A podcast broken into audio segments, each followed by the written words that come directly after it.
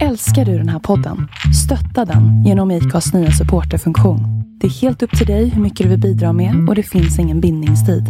Klicka på länken i poddbeskrivningen för att visa din uppskattning och stötta podden.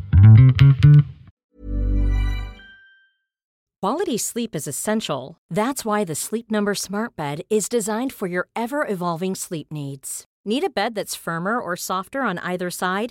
Helps you sleep at a comfortable temperature? Sleep Number Smart Beds let you individualize your comfort, so you sleep better together. J D Power ranks Sleep Number number one in customer satisfaction with mattresses purchased in-store. And now, save forty percent on the Sleep Number Limited Edition Smart Bed for a limited time. For J D Power twenty twenty-three award information, visit j d power dot com slash awards. Only at Sleep Number stores or sleep number dot com.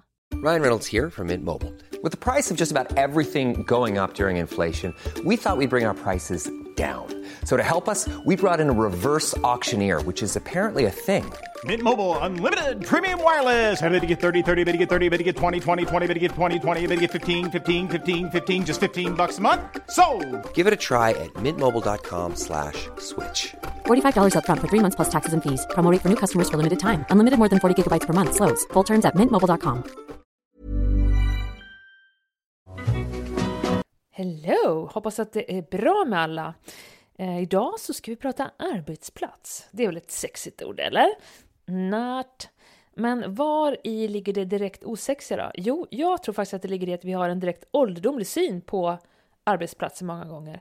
En gång i tiden, då var ju vår arbetsplats direkt kopplad till den faktiska arbetsuppgiften vi utförde. Skulle vi sätta potatis? Ja, då var arbetsplatsen våran åker. Skulle vi väva ett byxtyg? Då satt vi vid vävstolen och skulle vi nacka kaniner till kaningrytan. Då stod vi, ja, vid någon bänk kanske, eller en huggkubbe. Nej, jag vet inte. Men hur som helst, det som industrialismen gjorde var att den krossade den naturligt fungerande arbetsplatsen. Det säger i varje fall Anna-Lena Norhammar, som förutom att hon är en kär vän också är en expert på att förbättra, förgylla och effektivisera arbetsplatser. Hon är dessutom en av de smartaste personer jag känner. Hur som helst så lovar jag att eh, ni kommer tänka massa nya tankar när ni har lyssnat klart på det här avsnittet. Visste ni till exempel att det redan nu finns företag som helt har slopat arbetstiderna? Vadå sex timmars arbetsdag? Vi har inga jävla arbetstider. Anna-Lena säger också att begreppet kontor förmodligen kommer vara en parentes i arbetslivets historia. Hoppas, hoppas, hoppas, säger jag. Sen vet ni ju att det är bara att bläddra runt bland tidigare Talking to Experts-avsnitt. Om du till exempel gillar det här så skulle jag kunna sätta min högerfot på att vi också är intresserade av avsnittet som heter Motivation är att se mening med Ruhi Tyson. Och så gå in och prenumerera, följ oss på Facebook och Instagram. Men nu rullar vi igång och pratar arbetsplatser och kontoret som håller på att dö. Med mig, Johanna Stelberg och Anna-Lena Norhammar.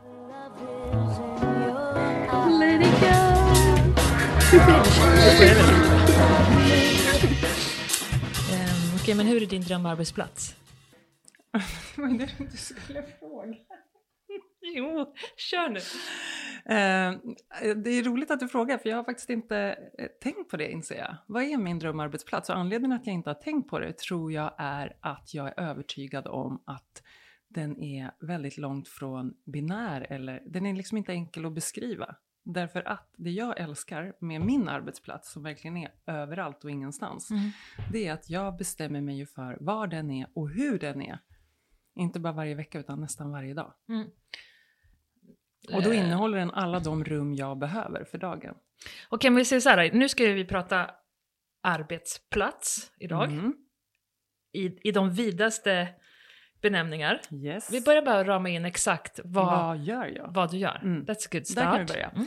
Mm. Eh, ja, då brukar jag säga så här. Jag hjälper kunder som vill passa på och förnya sig själva när de förnyar sin arbetsplats.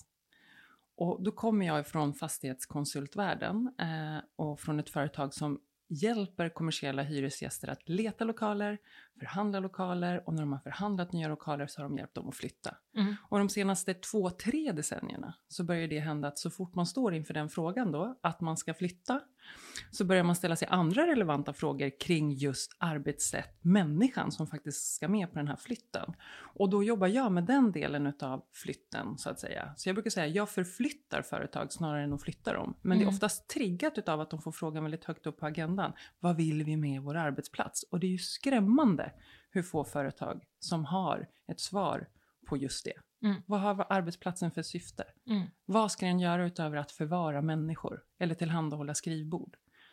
Om du bara skulle säga någon sån här grej som ingen som lyssnar har tänkt på. Vad man kan förvänta sig av en arbetsplats. Som en, en detalj. Någon en, detalj. En, typ en, den här grejen. Den tänker inte folk på. Tänker inte folk på. Eh, men jag tror kanske tvärtom. Man tror att en arbetsplats består av rader av skrivbord. Eller att man inplacerar sig utifrån en så här, någon tanke kring så här är vi organiserade. Så placerar vi oss också. Eh, och det man inte har tänkt på det är ju att. Och den här enkla, den har man väl kanske hört och den har man ju sagt i branschen väldigt länge. Arbete är inte en plats, det är något vi gör. Och om vi då ska skapa olika typer av platser som supporterar det vi gör så börjar ju inte det med ett skrivbord. Utan du börjar ju verkligen att lista ut hur blir vi arbetsglada, hur blir vi engagerade, hur blir vi effektiva, hur blir vi produktiva och så vidare och så vidare och så vidare. Och det är ju där berättelsen om den framtida arbetsplatsen behöver börja. Inte i en adress, inte i inredning, inte i hur vi ska sitta, inte hur många vi är. Utan den börjar ju verkligen i att försöka lista ut. Vad är det som gör oss engagerade och glada? Mm. För det vet vi också, att det, gör, det drar ju med sig allt det andra. Mm. Och det som har hänt i branschen som jag tycker är svinspännande och som också har verkligen fått ett utropstecken under den pandemi som vi fortfarande är mitt uppe i. Det är ju att fokuset på individen, att alltså arbetsgivaren behöver bry sig väldigt mycket mer om hur individen faktiskt mår. Både fysiskt, psykiskt, psykosocialt på arbetsplatsen har ju hamnat så i ljuset, eh, i spotlighten. I och med pandemin menar du? I och med pandemin. Mm. Det var på väg redan innan att man, eh, den, den skiftningen. Eh, men pandemin har ju accelererat medvetenheten om att det är ju där det börjar. Där börjar ju berättelsen om arbetsplatsen såklart med människorna i den. Mm. Människorna som ska vara där. Eller vara någon annanstans. Mm. Det är väl det också som har expanderat vårt sinne på något sätt. Mm. Att vi på riktigt har fattat att kontor och arbetsplats inte längre är synonymer. Mm. Jag tänker på tusen saker och eh, som sagt, även om jag har bollat där med dig i vissa tillfällen så är det massor med frågetecken som bara pling, flangar upp huvudet här. Ett av sådana här siffror som man har hört på hur många som verkligen trivs på sin arbetsplats. Mm. Om du pratar i-land just det. Så är det några procent. Mm. Eh, och folk som nästan älskar sitt arbete. Och mm. folk som trivs och tycker det är helt okej på sitt arbete. Det är typ så här tolv till femton procent. Mm. Resten vantrivs på sitt arbete. Det här är siffror som jag bara hört. Mm. Från... Eh... Gallup gjorde någon jättestor ja. undersökning för ett antal år sedan som jag tror de har replikerat på senare år. Där de mätte... De, jag tror att de uttryckte det som engagemang. Och nu ska jag se om jag minns siffrorna. Men jag tror att det var sexton procent som trivdes och var glada och engagerade. Alltså sexton procent. Mm, det var ändå bättre än mina siffror som jag ja. hade från någon britt kom jag. Ja. Och, nu, och jag tror att det var elva som var direkt oengagerade. Och som alltså drar åt andra hållet. Alltså mm. de direkt som låtsas surfar fast, eller ja. Och sen svarvar jag... snett med flit. Eh, exakt, och som ju faktiskt drar med sig en jäkla massa mm. kollegor och medarbetare i sin ja, vantrivsel. Mm. Eh, men problemet är också att den här stora massan i mitten... Hur många det nu blir, för jag kan inte huvudräkning just nu, men skit det, det kan någon annan. En stor klump i mitten. En stor där. klump i mitten. Ja. De bryr sig ju inte direkt. Alltså lite så här håglösa. Mm. Eh, och jag tänker, så, så du och jag har ju växt upp i samma, eh, under sam, i samma förutsättningar, ungefär i samma ända utav eh, vårt avlånga land. Eh, där ju mycket arbetet ett sätt att tjäna pengar. Mm. Eh, Och det är kanske det som är... Och så problem. lever man på semestern. Och så lever mm. man på semestern. Och så sparar man för semestern. Och det är ju sorgligt. Mm. Samtidigt tyck- är det ju... Alltså det är sorgligt, ja. Men så ser världen ut. Så ser världen ut i väldigt mångt och så mycket. Att, om man, och här jag, finns jag, det ju massor att göra. Ja, men jag kan tänka mig att om man lyssnar bara tänk, kan, skulle man kunna tänka... Jo, jo, det är lätt för er att sitta här och säga. Både som arbetsgivare och som anställd. Mm. Du, som så. arbetsgivare har du svårt att skapa de optimala villkoren mm. både tidsmässigt, ekonomiskt mm. och även vad du, vad du har för insikter. Liksom. Ja, och som absolut. anställd har du kanske de tuffa förutsättningar som finns. Take it or leave it. Exakt, och så kommer det fortsätta vara under många, många år. Men det är ändå någon slags skifte då återigen till individen. Alltså mm. gigekonomin som man har pratat om länge nu, den bara växer och växer och växer. Vi vill ju skaffa oss makt. Det är det här att vara, eh, vad säger man? Jag vill bara säga autistisk, men autentisk. Att bestämma över sig själv. Mm. Och att det faktiskt handlar mycket om individerna som är på arbetsplatsen. Det, det skiftet håller ju trots allt på att ske. Även om det kommer att gå långsamt och även om det fortfarande kommer vara som du säger. Att det, många kommer fortfarande bara behöva jobba för försörjning och inte mm. för att bli självförverkligade. Men den förändringen och den medveten hos arbetsgivarna om kraften. Är, oavsett vad du då har för syfte med den. Om den är att bli mer lönsam, om den är att bli mer effektiv, produktiv. Det spelar ju nästan ingen roll. Du kommer fortfarande behöva jobba med människors arbetsglädje, mm. trivsel, engagemang. Mm. Mm.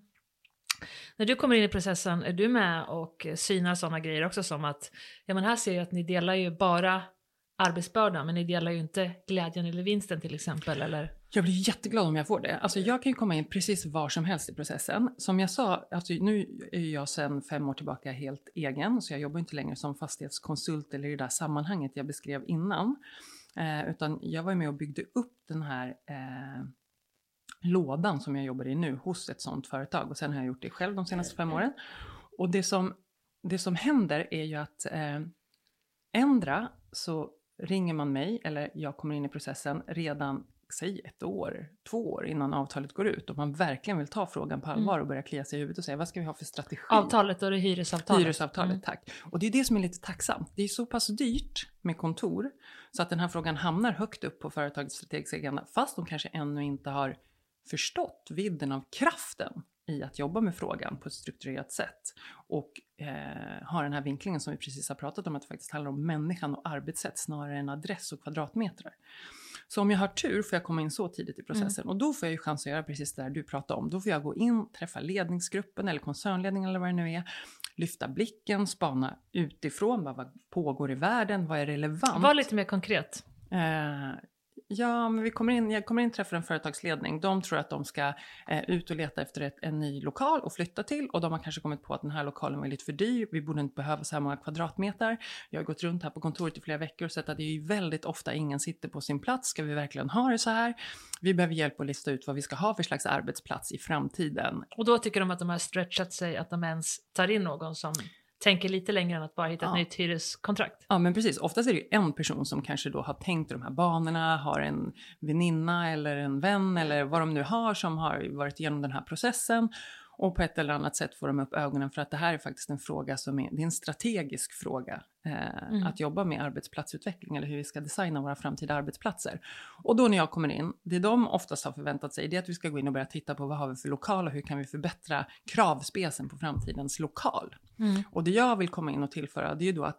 Vänta, vad menar du då med då förbättra kravspecen på framtidens lokal? Ja, men, det är typ så här rent praktiskt. Ja, men rent praktiskt. Vi tar, vi tar ett superkonkret exempel då. Företag A sitter på tusen kvadratmeter med, ja, vi säger att de är ett rimligt enkelt så här kontorsföretag. Liksom alla sitter vid sitt skrivbord. Och så har de suttit i väldigt många år. Och de har placerat in sig precis som de allra flesta ut efter sitt organisationsschema. Chefen i corner, det här är ju, det är ju läskigt men det är ju fortfarande så här. Chefen i corner office, hälften sitter i egna rum, hälften sitter i öppet. Man tycker man har en så här rimligt effektiv lokal och nu ska man flytta så tänker man att eh, hyran har gått upp. Eh, sist vi tecknade avtal, det var fem år sedan, då, var det rim, då kostade det X, nu kostar det femtio procent mer att hyra samma kvadratmeter. Vi har inte råd. Eh, vad kan vi göra? Ja, vi har hört talas om. Och så har de hört talas om då att man kan ju dela på mer yta. Man kanske inte måste ha fasta platser.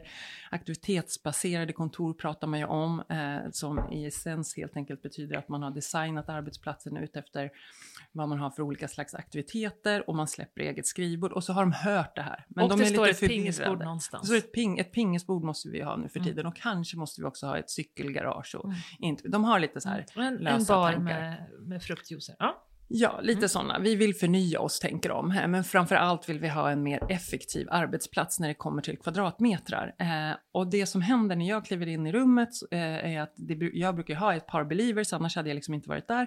Men det är att vi tar ett kliv tillbaka och funderar på så här, vad är en arbetsplats egentligen och varför har vi designat den som vi har designat den? Och framförallt vill jag föra in perspektivet arbetssätt och människorna. De här platserna är ju inte förvaring av, arbets, eller, av människor och skrivbord, utan de är ju en plats där vi ska vara arbetsglada och effektiva, allt det här vi nyss pratade om då. Och för att få rätt avstamp och, och betrakta den här frågan så tittar vi på omvärld, vad händer där ute, trender, digitaliseringen, eh, det är ju den som egentligen har drivit fram hela den här möjligheten att vara mobila, att jobba varierat.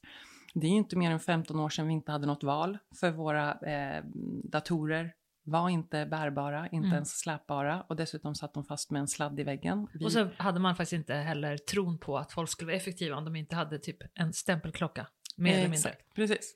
Och det kan ju låta som att vi pratar om så här, våra förfäders arbetsplatser, men det här är ju faktiskt bara några mm. decennier sedan.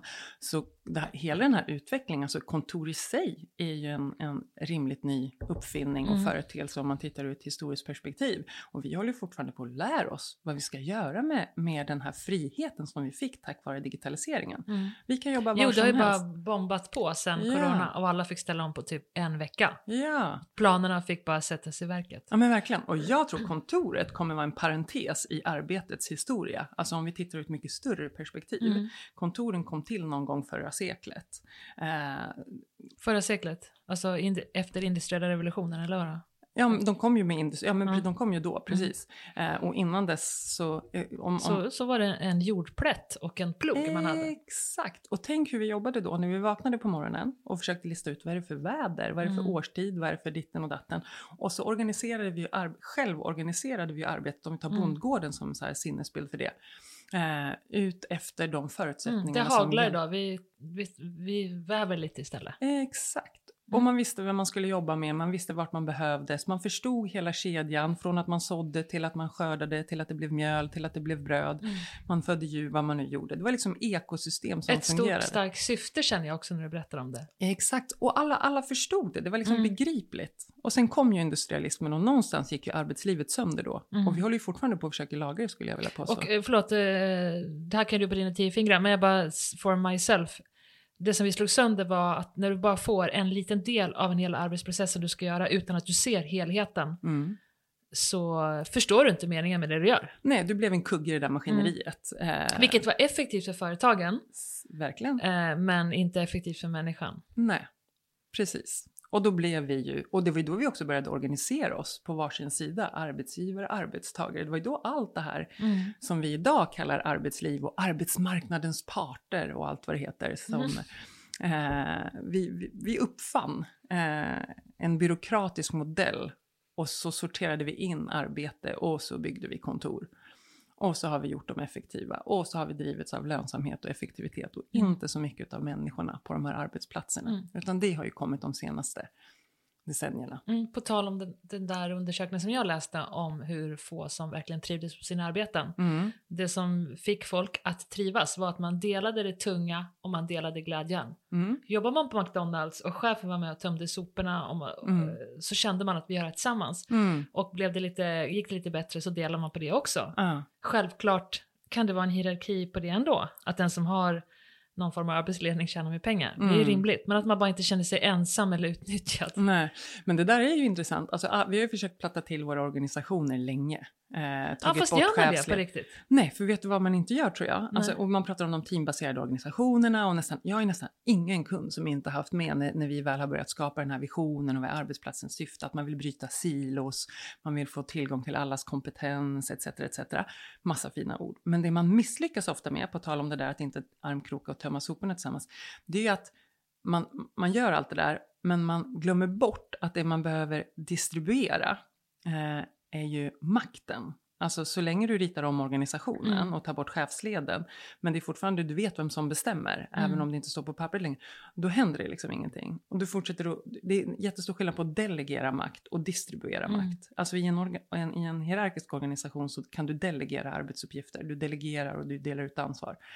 Men om du distribuerar, det vill säga att du verkligen ger bort den, och så säger du så här, jag litar på att du kan göra, då, och då kommer det här med tillit in också.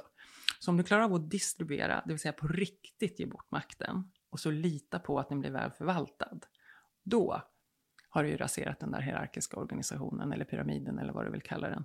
Och det tror jag är en magisk formel för mm. eh, engagemang, trivsel, arbetsglädje, effektivitet, hela baletten. Jag läste en, en undersökning för bara några dagar sedan som, jag kommer inte ihåg, var det Netigate tror jag.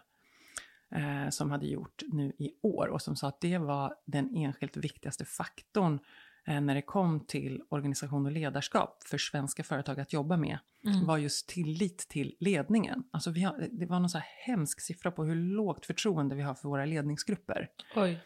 Och det är ju precis det mm. som du tar upp. Och jag älskar att tillit är en palindrom.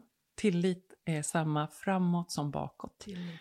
Ordet försöker visa och bevisa för oss att det är så det funkar. Om du ger tillit så får du tillit. Mm. Om du får tillit så ger du tillit.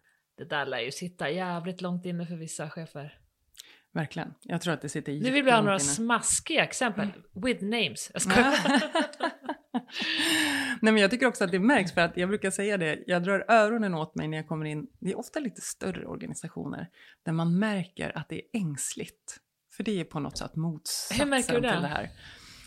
Eh, man märker att eh, många medarbetare är rädda för att fatta beslut. De är rädda för att säga vad de tänker och tycker. Du menar, du menar eh, att de måste stämma av innan de fattar beslut? De vågar inte ha en egen... Eh, ja, men... Nej, för man är rädd för att det kommer få konsekvenser om man gör saker och ting. Man är liksom inte trygg med, och det hänger väl ihop med den här gamla devisen också, att man inte, det är inte okej att misslyckas. Någonstans mm. mäts man, någonstans jämförs man som individ på en prestation istället för att det är den här lagandan. Eh, Så vanligt kan man ju applicera det här på barnuppfostran. Ja, ja absolut. Jag menar att man ger till åt sina barn. Man ah. skammar dem inte för de gör Nej. fel, utan man säger, oj nu är en, en lärdom rikare. Ah. För vad får man då? Förtroende. Mm. Eh, och vad händer när man har fått förtroende? Jo, man utvecklas tillsammans mm. och man litar på varandra. Mm. Eller man försöker i alla fall lita på sina ja, men barn. Och ännu viktigare kanske att man som, om vi pratar om barn, men det blir också för medarbetare, att man, att man aktivt anstränger sig för att fatta de bästa besluten istället för att man litar blind på att någon ska säga tummen upp eller tummen ner. Ah. För att jag menar, oavsett hur hierarkisk en organisation är, så finns ju inte alltid chefen där i varenda liten sekund och ger klartecken eller inte, utan du måste ju träna upp din förmåga själv att kunna vara med och styra Precis. Organisationen åt rätt håll. Verkligen, och det är ju den här, det är något företag som brukar prata om kollektiv intelligens. Jag tycker det är ett bra begrepp. Mm. Alltså om du lyckas få en organisation att bli kollektiv intelligent eh, och kollektivt utvecklande, då har du kommit jättelångt. Men hur gör du då när du kommer in då och du märker att det är ängsligt, att det är en auktoritär vd som styr med hela handen mm. och piskan? För jag känner dig och jag vet att du är äh, jättegenuin och jag vet att du faktiskt behandlar alla människor lika. Lika? Och jag vet att du, vad ska jag säga, du, du har alltid varit jävligt punkig, ganska så här kaxig, ganska äh, tuff. Mm. Mm. Så att eh, jag bara tänker så, hur är det om du är i ledningsrummet och du upptäcker den här ängsligheten? Du mm. måste ju, för att du ska kunna jobba måste du, eller vad gör du då liksom? Ja, tack. Jag tror så här. Jag... Sa du tack eller? Jag sa tack, för du sa snälla saker. Ja. Eller jag tyckte de var snälla. De var snälla. Punker är ju en skitfin komplimang. Ja, det är det verkligen. eh, jag tänker så här, jag hoppas och tror att jag har respekt för alla människor. Men jag har inte mer respekt för att du sitter på, på makt. För det är egentligen det som kommer med de här fina rollerna i ledningsgrupper eller koncernledningar. Och så tror inte jag att det i och för sig alltid har varit. Alltså du säger att jag har varit det sedan jag var yngre, men jag tror också att jag har tränat upp att eh, vara modigare i att säga vad jag faktiskt har betraktat. Mm. Så jag går ofta in i de här ledningsgrupperna, och om jag tycker till exempel det här med ängslig organisation har vi varit inne på. Om det är en ängslig organisation så säger jag det. Och faktum är att de flesta ledningsgrupper blir bara glada. Hur säger du då? Jag säger det bara. Jag upplever att ni har en ängslig organisation. Jag märker att många av era medarbetare är väldigt rädda för att göra fel. Och när jag ställer följdfrågor till dem så beror det på att man är rädd för att det kommer få konsekvenser om man gör fel. Och jag tror att det börjar i det här rummet. Mm. Och första gången jag sa det, alltså nu har jag kanske inte sagt exakt sådär, men första gången jag sa den typen av saker så kanske jag hade ett sting av så här, shit vad händer nu? Mm. Men jag har lärt mig att det händer aldrig någonting annat än att de flesta säger så här, oh, ja men vi vet. Och så mm. plötsligt så pratar man om rätt saker. Mm. Och då blir det bara helt avdramatiserat. Därför att jag säger inte det för att vara elak. Jag säger inte det för att provocera, jag säger inte det för att vara utstuderad, utan jag säger det därför att jag tror att det är hjälpsamt för dem om de har det på agendan. Mm. Och jag tror att de känner att det är genuint, och då blir det bra. Mm. Jo, det är ju enda sättet att kunna åstadkomma någon form av förändring, att man faktiskt ser verkligheten som den den är. Ja. Och att man vågar, du vet där, växa upp under så här kärleksfulla förhållanden. Så att man törs säga nästan vad som helst. Mm. Och så vet man att man är ändå älskad. Mm. Eh, den tror jag jag har haft förmånen att växa upp med, både i min familj och bland mina vänner. Mm. Och då när man inser kraften i det. Alltså det är ju inte, det är den här klassiska, det är inte snällt att vara snäll. Eller linda inte in allting tills det är så jäkla mycket hamburgare så att man inte känner... Mm. Ja, jag tror på det. Fast du vet ju att det är ju... Alltså, man, säger så, man är ju ofta i den situationen när man kan se en form av sanning. Mm. Eh, det kan gälla både mot ens vänner eller i en arbetssituation. Men man vet att man kan inte säga det för att det kan bli... Fan, jag har pollenallergi, vänta. Hör ni sig det här tiden? Trosigt. Ah. Nej, men så att man kan inte säga det för att det kan bli för känsligt. Men då mm. tänker jag så här att du är i ett kontext där mm. du har... blir betalt för att säga det till och med. Ja, och en sak som jag inte vet när jag lärde mig, men jag tror att jag gick i terapi någon gång och fick träna på det, att inte ta ansvar för andra människors känslor. Mm. Det är deras känslor. Jag kan ta ansvar för att försöka vara en god medmänniska och återigen vilja väl. Men jag tror att vi allt för ofta gömmer oss bakom det där att det blir obehagligt. Mm. Eh, Ja, men det här är det, på tal om så här familj och barnuppfostran och sånt. Vi har ju, jag och min man har helt olika, Peter har helt olika synsätt på så här konflikter. Mm. Jag är uppväxt med och uppfostrad med att konflikter kan, och nu det är inte att vara elak mot varandra, nej, men att tycka olika. Eh, är konstigt, alltså det leder ju till utveckling. Mm. Mm, men det tycker jag med. Ja. Jag var upp, också uppvuxen i en familj där det stormade ganska ofta. Mm. Och där man kände att det var välkommet att mm. ha åsikter. Och kärleken fanns det ändå. Mm. Och att man blev svinar på varandra. Det var inte alls. Eh, satt, det satt inte alls ihop med liksom, att man skulle bli rejectad dagen efter. Eller så här, nej, utan... för det var ju inte en konflikt. Det är ju det. Så här, jag söker inte konflikt. Men att man, mm. att man är olika i den här dynamiken. Och jag har ju sett den i din familj också. Mm. Den är ju omgärdad, omsluten av kärlek och trygghet. Ja. Och lite puckade människor. Inklusive jag själv. Jo, men jag vet. Och så, jag, så det var jag ansträngde mig för mina barn också. Och jag hade... Häromdagen hörde jag hur Lotta och Tina, mina barn, satt och eh, verkligen uttryckte tydligt hur dum i huvudet jag var. Och jag kände verkligen så här... Eh, och de brydde sig inte att jag hörde eller inte. Och det var inte så här att de ville vara elaka. De delade bara åsikt om där jag var riktigt dum i huvudet.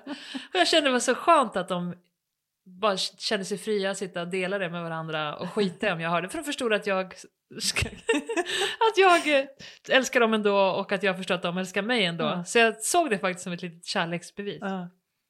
Och så borde man kunna göra på arbetsplatser också. Och det är ju också återigen den där undersökningen som jag hänvisade till förut med Netigate, tror jag tog upp det också. Eh, feedback, det här klassiska. Alltså mm. tänk att vi fortfarande tjugohundratjugoett ska behöva prata om feedback. Eh, att vi inte har lärt oss det. Det hänger ihop med det här vi pratar mm. om nu. Att på ett, på ett ärligt sätt, med ärligt uppsåt kunna berätta eh, vad vi ser, vad vi känner, vad vi vill med det. Mm. Och för, för att utveckla varandra. Mm. Och så tycker man ju olika. Ja, det måste man ju få göra. Ja, och då måste ju någon säga, jo visst jag hör vad du säger, men nu kommer vi göra så här ändå. Verkligen. Det är ju en del utav, det är en del av överenskommelsen med feedback, tänker jag. Och då ställer det krav på anställda också. Absolut. Att man får acceptera att ens vilja inte blir hörd. Verkligen. Och där kan ju också skon klämma om man ska vara ärlig. Det kan den ju absolut göra. Men man får inte blanda ihop de där grejerna. Alltså bara för det, för att man ibland behöver vara lojal eller lydig eller vad man nu behöver vara. Så måste man ju fortfarande ha till. Annars blir det ju den där ängsliga organisationen om man inte har tillgång mm. till. Mm. Alltså man måste ju få berätta mm. vad man känner och vad man ser. Och, och lära sig att betrakta det ihop. Mm. Och det här är ju så här. Jag gillar att skilja på, det gör jag nästan med alla mina kunder också. Alltså information, kommunikation och dialog.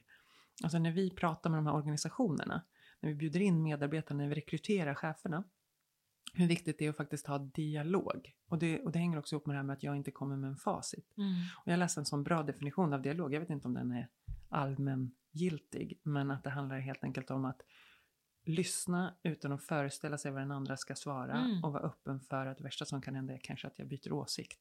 Och att man går in i den här... Svinbra! Eller hur? Ja. Att man går in i den där dialogen utan att veta vart den ska leda. Och det värsta som kan hända är att jag byter åsikt. Ja. Och då, har man, och då tror jag tillbaka till det här med att man, man behöver en riktning. Man behöver veta vad man tror på. Men jag är på riktigt nyfiken på vad du tror om det. Mm. Och då blir den där upptäcktsresan. Mm. Och det kan man ju verkligen applicera på alla relationer. Ja. Framförallt med sin livspartner. Verkligen. Att man inte går in för att bestämma över någon. Det är ju många som bråkar bara för att få sin vilja igenom. Ja, verkligen. Och det är också väldigt många som redan vet vad den andra kommer tänk- säga. Mm. Som vet vad den andra tänker.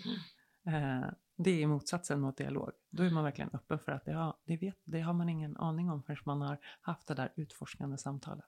Det är så sjukt spännande att du blir inbjuden på företag för att de ska flytta och vill tänka till lite kring hur eventuellt skri- skrivborden ska stå. Mm. Till att ni hamnar där. Ja. Och många ja. måste bli förvånade själva. Verkligen. Verkligen, det tar ju helt andra vägar än de trodde från början. Och ofta, jag pratar ofta med mina kunder om det som man behöver förr eller senare. Är ofta det jag brukar kalla ett landningsvarv. För man har startat den där resan. Man mm. trodde att det var en flytt. Man trodde att man skulle minska kvadratmeter. Och kanske införa det man har googlat på A B V. Mm. Och sen så plötsligt så öppnar sig. Vad sa du, A B V? Av activity, activity-based ah, working, okay, darling. Okay. Mm. Mm. Eh, det är återigen det här med att man mm. eh, designar efter arbetsuppgift. Och sen så plötsligt så öppnar sig hela den här möjligheten som det verkligen är. Att tänka på ett helt annat sätt kring hur man ser individen och vad den gör. För att, och det blir en strategisk fråga med ett medmänskligt perspektiv. Alltså det är så, ja, det är så roligt. Blir det mycket tårar och så? Har du med en psykolog ibland? För det lär ju bli sådana rejäla knutar ibland, alltså, som, du, som du stöter på. Eh, tårar har jag...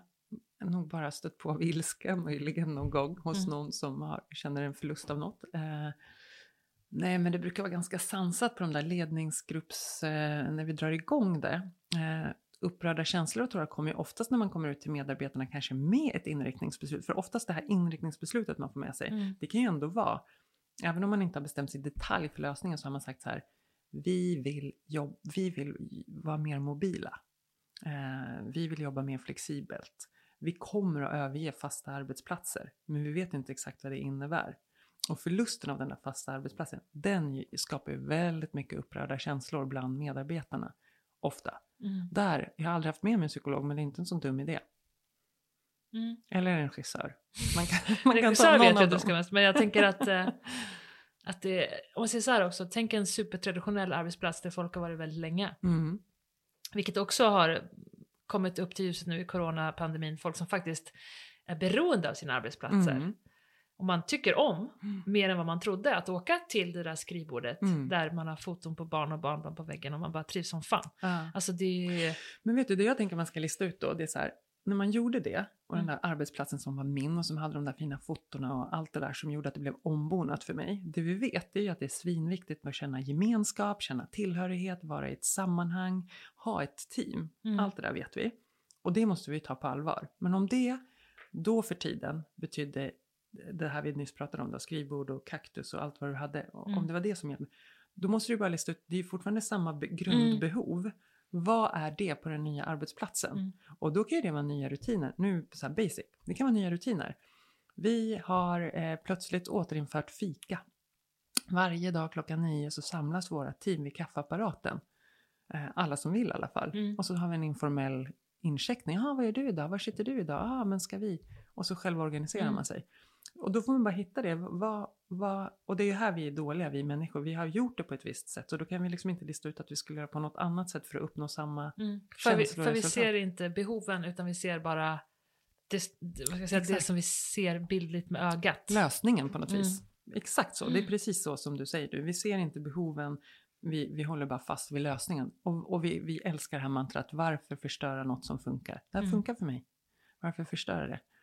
Och därför är det ju många, och nu är vi tillbaka så här när vi sätter strategin, så brukar jag säga till företag att jag har inget bra svenskt ord för det här, men ibland behöver man inte bara en vision för att berätta varför man vill förändras eller utvecklas. Man behöver verkligen ett urgency. Mm. Jag, jag vet, det finns inget bra svenskt ord. Ja, verkligen. Ja. Ett urgency statement. Som, och vad är ett urgency då? Eh, och det är den här kända John Cotter, en så här känd förändringssnubbe som pratar mycket om urgency statements. Det vill säga, det måste finnas ett tydligt skäl varför vi inte kan förbli. Mm. Och så när man äger sin historia, då behöver den, den får gärna börja i det. Varför kan vi inte förbli? Vad ska vi uppnå? Och nu ska vi utforska allt däremellan. Mm. Så från var vi har ont till vad vi vill uppnå.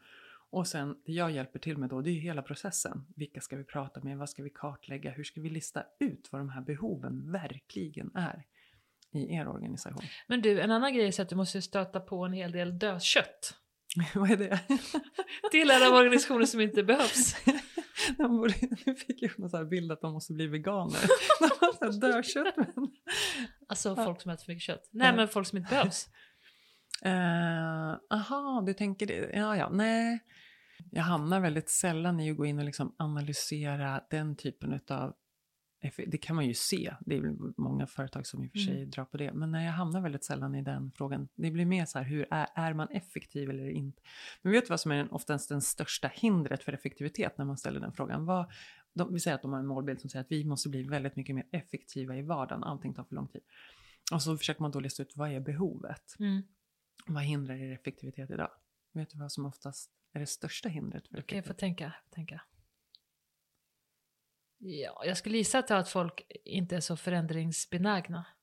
Mm. Att man helt enkelt inte vill. Man vill inte. Nej, Nej. Det skulle det absolut kunna vara. Men det största hindret mot effektivitet på arbetsplatserna mm. idag. Okej, okej, jag, jag vill gissa, jag vill gissa. Ja. Största hindret mot effektivitet var eh, för mycket möten. Det skulle också kunna vara. Och den är, den är med på den där listan. Mm. Men högst upp skårar nästan alltid tekniken. Det vill mm. säga, tekniken hindrar effektivitet. För det funkar inte att bara koppla upp sig i mötesrummet och det, wifi är för dåligt så när jag rör mig i lokalen så tappar jag uppkoppling. Mm-hmm. Så tekniken som bara är där för att göra oss effektiva mm. och produktiva digitala allt det där är, proble- är väldigt ofta ett problem. Mm.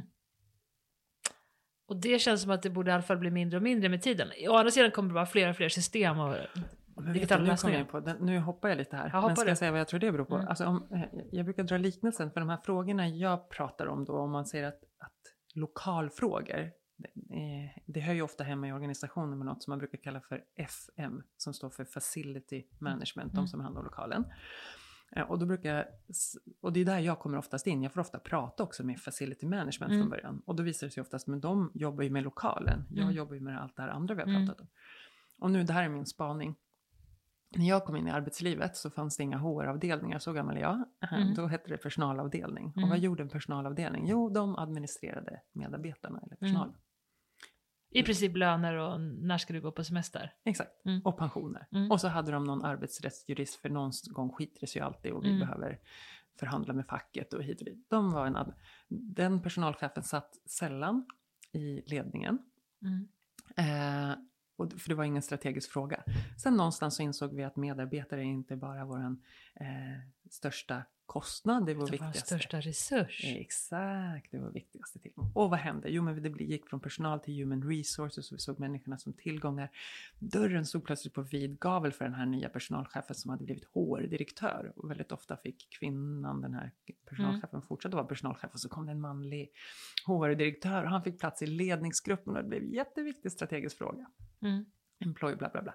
I T har gått samma väg. För I T var ju en supportavdelning väldigt länge. Du kunde ringa och beställa mm. en ny dator. Eller du kunde ringa och de kunde säga starta om, testa och starta om. Förlåt. Det var ju kontroll alltid lite. Och så plötsligt så blev det strategic, I T, development, bla bla bla. Och de jobbar med user experience, de jobbar med kunderna, de jobbar med försäljningen, de jobbar med produktutvecklingen. De är välkomna i ledningsgruppen, de är svinviktiga för utveckling helt enkelt. Och F M kommer att gå igenom samma transformation i min spaning eller min, mm. mitt bett. Vad har de gjort? Jo, de har, rapporter- de har inte suttit i ledningen. De har rapporterat ofta till C F O, mm. finanschefen. För det är ju en kostnad. Jättestor kostnadspost. Och de har hand om allt från mm. kvadratmeter till bananer till kaffe som mm. är ju jätteviktigt. Och vad håller på att hända? Jo, med allt det här vi har pratat om så kommer man plötsligt att se arbetsplatsen som en strategisk möjlighet att mm. jobba med effektivitet, produktivitet, lönsamhet, medarbetarvård, bla bla bla bla. Så man kommer behöva hitta ett sätt att jobba med workplace, vi har inga bra svenska ord så jag kör ett engelskt, workplace eller workspace, mm. strategies and development. Och då tror jag de kommer vara välkomna in i ledningen, de kommer behöva samverka på tvärsen på ett annat sätt. Få lite högre lön. Få lite högre lön, få ett annat perspektiv. Vad mm. tror du om det? Det låter som att det nästan borde vara på väg att implementeras här och där. Mm. Exakt, det finns ju de som mm. redan har, och särskilt de som har varit igenom en sån här mm. utvecklingsresa. Mm. Eh, säg, vi tar något storsvenskt företag, Telia. Mm. De flyttade ju till Arenastaden för x antal år sedan. Samloka. De anställde ju workplace, någonting, någonting strategiskt mm. efteråt. Så att de som har varit igenom den inser behovet av den. För det är ju precis som man gör, det här är ju förlängningen efter de här projekten. Så finns det ju ingen att ta emot den där nya arbetsplatsen. I vart fall så tror jag det är den här utvecklingen som kommer att göra att fler och fler företag tar frågan på större och större allvar om hur man får arbetsglada medarbetare mm. på riktigt. Men du, till jag vet någonting helt annat. Jag tänkte på, jag älskar att jobba hemma. Jag dör kreativt på ett kontor. Mm. Alltså jag blir bara trött. Mm. Och så har det varit jämnt. Och nu, jag, jag, och vad, är det som, vad är det på kontoret som dödar eh, dig? Nej men alltså tider dödar mig också. Mm. Jag är som du vet en ganska eh, effektiv person på många sätt. Jag gör mycket, jag får mycket gjort. Men sen som att när jag kommer in på kontoret så blir det precis tvärtom. Mm. Jag får ingen ork, ingen energi. Mm. Alltså det är bara, mitt huvud liksom bara stannar av. Ja. Har du reflekterat över vad det kan vara? Vad Nej. Är det för? Nej, men du känner mig feel free. Ja, alltså, vad är det du gör hemma då? Som du känner funkar, gör att du funkar bättre? Ja, dels gör jag ju många saker samtidigt. Mm. Jag kanske klipper en film. Samt som jag har en datorvid, jag skriver på en annan sak. Samt som jag viker tvätten. Kanske. Mm. Och jag tror att du beskriver det som många upplever innan pandemin och efter pandemin, nämligen att man gör en jäkla massa olika saker. Mm. Men egentligen är det helt fascinerande, eller hur? Vi gör en jäkla massa olika saker. Vi är på en massa olika sätt. Vi har dagsform, vi har ditten och datten och dutten. Och vad har vi när vi kommer till de här traditionella kontoren? Ett skrivbord. Mm. Och möjligen i komplement ett mötesrum. Mm. Två, ja. mm. Två platser att välja på mm. för allt detta. Mm. Det är ju också när vi vet, hjärnforskningen har ju liksom exploderat. Nu vi vet att hjärnan är plastisk, vi vet att, och så har vi ju kunnat forska. Vi vet ju att de platser vi trivs bäst på är ju väldigt sällan eh, det, det, kontoret. Mm. Av så. Alla mina kunder jag har mm. frågat vad är era favoritarbetsplatser så har ingen någonsin svarat kontoret. Ingen någonsin? Ingen någonsin. Fast jag vet när jag jobbade på King till exempel hade de ett jävligt kreativt kontor. Eh, och de var ju, tror jag, lite före sin tid med att ha ett lite så här crazy kontor. Det betyder ju någonting. Det var ju mm. roligare. Där var det... Mm. Vad betyd... gillade du där då? Vad hade de? Ja, nej men nu var ju det en speciell... Det var ju King Brand Creative Studio som gör de här eh, tv, alltså sådana här telefonspel. Mm. Så jag var med och gjorde animerad film till dem. Men hela, hela arbetsplatsen var ju kreativ. Mm. Alla som jobbade där var kreativa. Det mm. fanns ju till exempel noll dresscode. Mm. Det fanns de som var lite uppklädda nästan enligt bank, så fanns det de som såg ut som att de, jag vet inte, alltså det var så det var så fritt i mm. vad det var för typ av människor. Det var också högt i tak.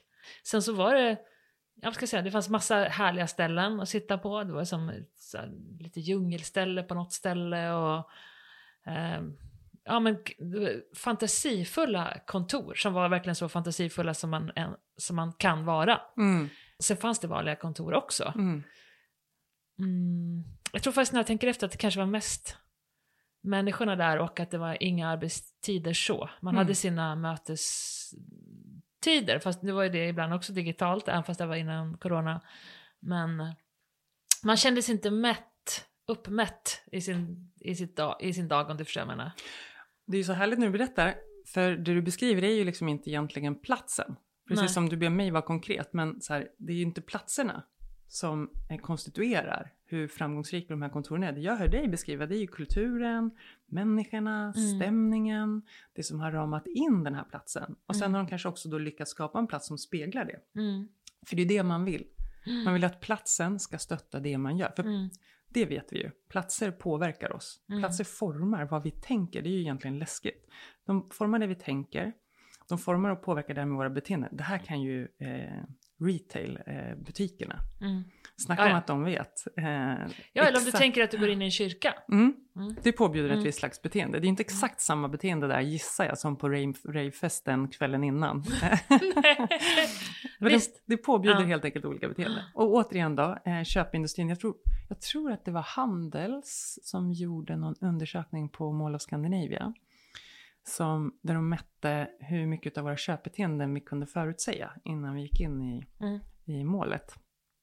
Kan ni säga? Alltså, alltså hur många på er. Frågan så här, mm. vad ska du gå in här och shoppa idag då, Johanna? Mm, så tittar de på en person och... Ja, så tittar de på den personen och så mätte de om de faktiskt kunde förutsäga vad de sen valde vad att göra du... där inne okay. och vad de kom ut med mm, för slags kassar. Typ om de skulle dricka kaffe eller bara köpa ett par sneakers eller så. Ja.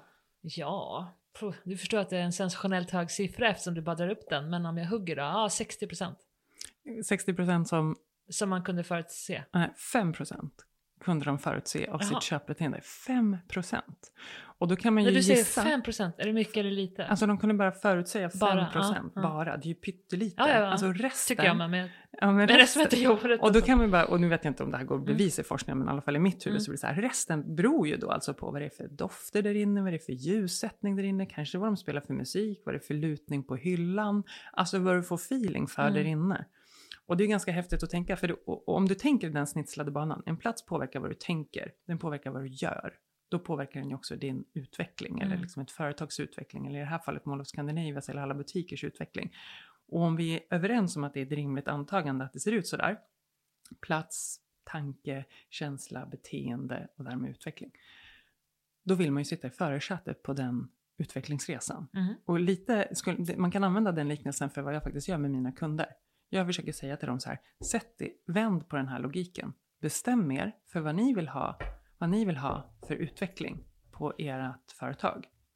Fundera på vad det är för beteenden, vad det är för känslor ni vill att era medarbetare ska känna. Vad det är för tankar ni vill stimulera på den här arbetsplatsen. Så att när ni väl kravställer vad det är för adress, hur stor ytan ska vara, vad ni ska stoppa in för möbler, hur det här flödet ska se ut, om det ska vara ett King-kontor eller någon annan slags kontor. Då ska ni vara jätteduktiga kravställare på den där platsen. Mm. Så att den där utvecklingen sen blir en positiv loop. Då tänker jag så här, att om du nu är för kreativ, Mm. så att vi har en arbetsplats där alla väljer att jobba på egna plattformar, på café eller hemma eller så vidare. Mm. Om man känner sig ganska fri, då är det, då är det bara den digitala arbetsplatsen som binder ihop en. Mm. Eller? Du menar om det inte... Du menar att jag det bara inte tänker så här, ja, mm. men jag tänker så här, frihet versus kontroll. För du vill ju också att dina anställda, jag menar du skulle kunna i princip... Oj, vilket bubbelvatten här rapar. Att du, du skulle hyra in mig mm. och jag hyr in ett gäng från Indien för en tiondel av priset och du vet inte om det. Mm. Och du kanske skiter i det eftersom att jag ändå får mitt jobb gjort. Men du kanske ändå vill ha kontrollen. Ja. Jag kanske, det kanske är en sekretessgrej, det kanske... Så kan det ju vara. Det kan ju finnas saker man, man måste kontrollera som du är inne på nu på grund av sekretess eller lagar eller regler. Jag vet inte, men... Eller också så här, ja men då kanske du också skulle kunna gå direkt till dem i Indien. Eller, först, förstår du vad jag är ute efter? Att är det så att vi vill som arbetsgivare behålla någon form av kontroll, mm. eller det vill vi ju såklart, mm. det, den som äger företaget mm. vill ju såklart. Jag brukar att... skilja på begreppet kontroll och koll. Alltså vill vi kontrollera eller vill vi ha koll? Och, alltså, och när, det här exemplet som du tar upp, bryr jag mig egentligen om? Alltså vi gillar ju att mäta saker. Det är ungefär som när jag pratar med mina kunder och de vill ha pris. Alltså ska vi ta priset per timme eller ska vi sätta... Ett vad pris på värdet, mm. exakt. Och det tycker jag är jätteintressant. Jo, alltså... men, om vi, men om vi jämför med barnuppfostran igen då. Mm. Vi är båda barn som är i tonåren. Mm. Helt plötsligt börjar de gå en... Man har lagt sig i hela tiden. Och det här borde vara någonting som du vill göra i ditt liv. Det här borde du kanske inte prioritera. Bla, bla, bla. Sen så kommer de upp i ålder till slut när man inser att my work is done. Nu kan jag inte lägga mig mer. Och så går de sin egen väg. Och så får man bara hålla tummarna för att det blir bra. Mm. Men då lämnar de igen. Mm. Och gå vidare till något annat. Mm. Vilket är ju då en rimlig utveckling för barn. Och då tänker jag omvänt i ett företag. Du har anställda som du hjälper att utvecklas. Ni utvecklas tillsammans. Eh, och det gynnar företaget, gynnar individen. Fast du vill ju ha knyta fast. Knyta fast kanske nu. Men du vill ju ändå ha kvar de här. När du har investerat så mycket i de här mm. anställda så vill du inte att de ska bara. Jag knoppar av och startar eget. Nej. Eller... Så att jag kan, eller, och hur menar du att man skulle få det med kontroll? Eh, nej, jag, bara, jag tänker så här att om, alltså om du är en god företagsledare så borde du inte ställa dig den här frågan som jag ställer nu. Nej. Men att folk gör det ändå. Och då kanske du vill ha lite kon- kontroll. Exakt. Inte bara koll. För vi är inte tillräckligt trygga. Eh, med att vi faktiskt då har skapat den där plattformen som den där kompetente medarbetaren eller talangen tycker är så pass attraktiv så de kommer självmant välja att stanna. Så mm. vi behöver någon slags inlåsningseffekt. Mm.